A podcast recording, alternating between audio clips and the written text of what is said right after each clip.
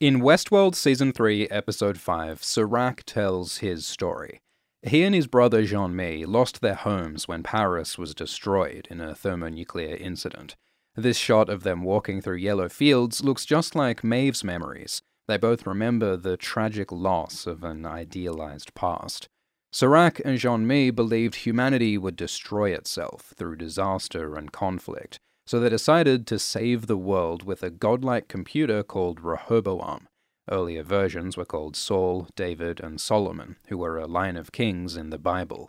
Rehoboam needed data, so Serac and Jean Mi worked with Liam Dempsey Sr., the father of Liam Jr., because Liam's tech company, Incite, had the entire world's data people's calls, texts, purchases, jobs, relationships, everything. And with this data, Rehoboam could predict the future and change the future by making choices and tweaking variables to cause the outcomes you want. So Serac and Jean Mi charted a course for the entire human race. They reshaped the world to prevent disasters and bring order, represented by this black circle. And it worked. For years, the world was under their control. But Serac says there's a problem because the data shows that in the future the system will fail, leading to human extinction or the end of the world. But you gotta wonder if this disaster might actually be a self fulfilling prophecy caused by Serac's system, like Dolores described earlier. The system can't keep control because some people are outliers and agitators who can't be predicted. Serac says that Dolores is one of these people, and so is his brother Jean Mi. So Serac experimented with editing people, changing their personality to make them easier to control. This facility looks a lot like the Mesa, where hosts were programmed. So the idea is that humans are controlled just like the robots of Westworld were. Serac is saving humanity by reducing humanity into a system following code. Also, Serac murders Liam Dempsey Sr. for opposing him, just as Liam Jr. hinted. It's not revealed what happened to Jean Mi after Serac edited him. He just says he left his brother behind. But throughout the story, Serac refers to Rehoboam as you, as though it's a person. Maybe Rehoboam is Jean Mi. Like, maybe Serac put his beloved brother's mind into the computer he created, like how Ford lived on inside the cradle.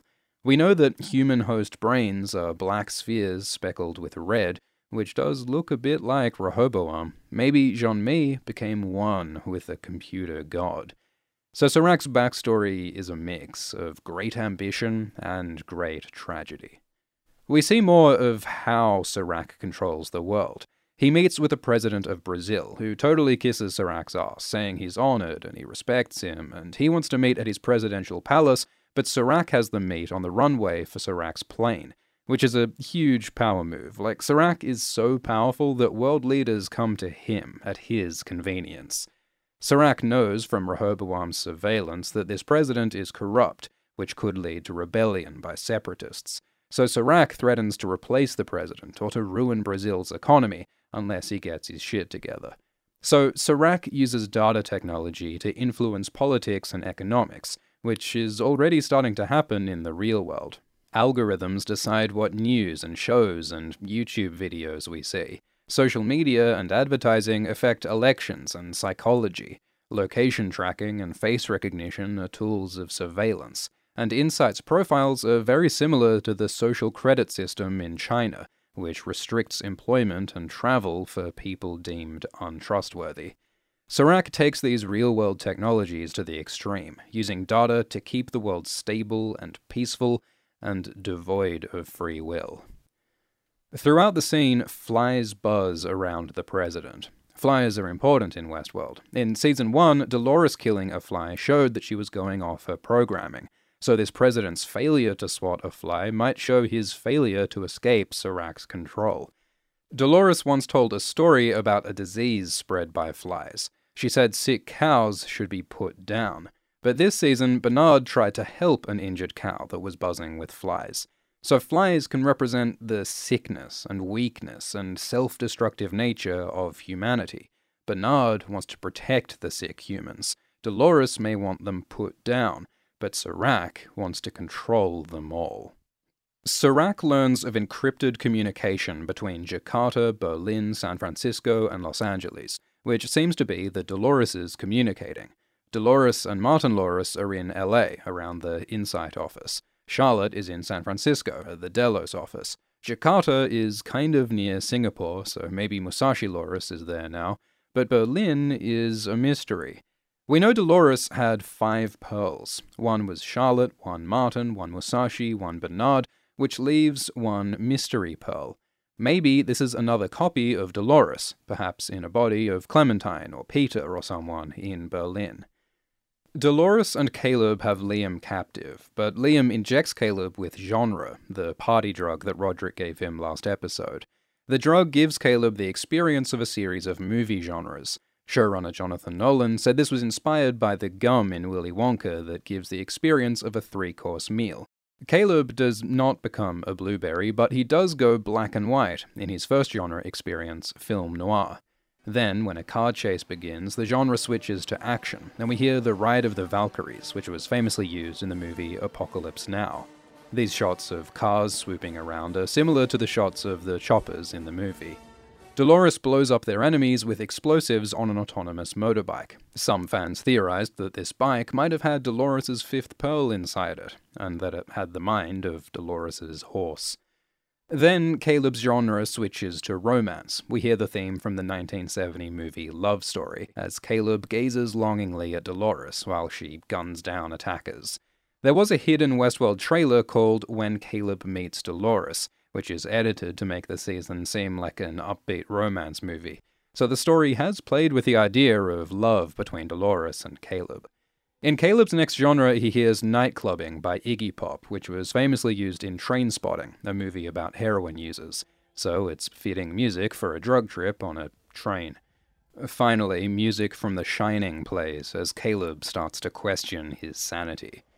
Westworld has always played with different genres. Westworld itself explores the Western genre, and Shogun World is its mirror in samurai style.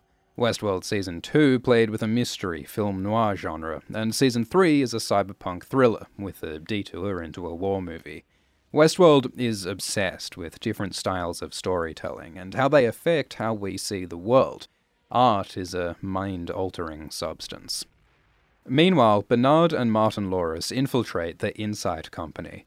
Bernard tells Martin to question Dolores's orders and to think for himself, but Martin stays loyal to Dolores and later willingly dies for her plan.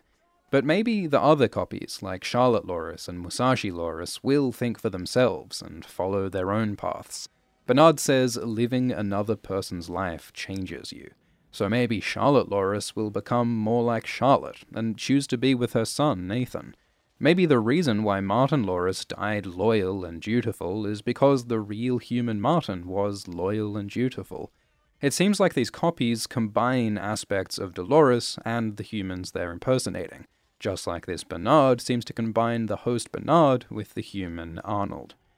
Before he dies, Martin Loris shows Bernard a facility where Serac edits and reprograms people who don't fit in his plan. It's called Re-Education Center 036, which suggests there could be dozens or hundreds of these places re-educating people en masse. It's also called Inner Journeys Recovery, which is the place where William went last episode. So maybe Serac is trying to reprogram William, and maybe Bernard will come save him. William spent all of season one following Arnold's maze, a metaphor for consciousness. In season two, William met Bernard, who's based on Arnold. Maybe now, in Inner Journeys Recovery, William and Bernard will finally discuss the center of the maze. Bernard is rescued by Stubbs. It's kind of suspicious how easily Stubbs gets into the Incite building. Maybe Stubbs is the second mole who secretly works for Serac. Bernard thinks that Dolores has a plan for him. Martin said that Bernard is the only one we can't replace, and that Bernard will have to choose a side.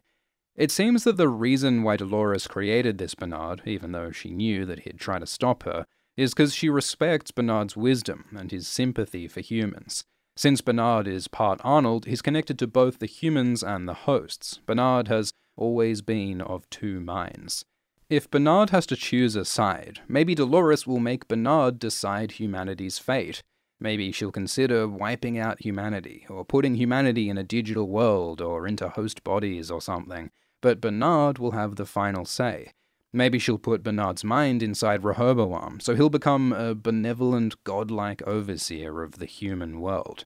Whatever happens, Bernard is at the center of Dolores's plan. Dolores says she's going to show everyone in the world the data that Incite has on them. She'll reveal how everyone is watched and controlled on the paths that Rehoboam has planned for everyone. Like how Caleb is predicted to commit suicide, so he's been denied jobs and turned to the military to die. Liam argues that people shouldn't know their futures. He reveals that Ash's brother, who she's been working to support, will soon die a violent death. So Liam says it's better not to know, because not knowing gives us hope, and hope is what our society is built on. Caleb says it's a false hope. He tells a story about rats drowning in a bucket. If the rats know they can't escape, they die quickly and painlessly. But if the rats think there's hope, they struggle and suffer for hours before dying. This is based on a real world study of rats described in the popular book Homo Deus.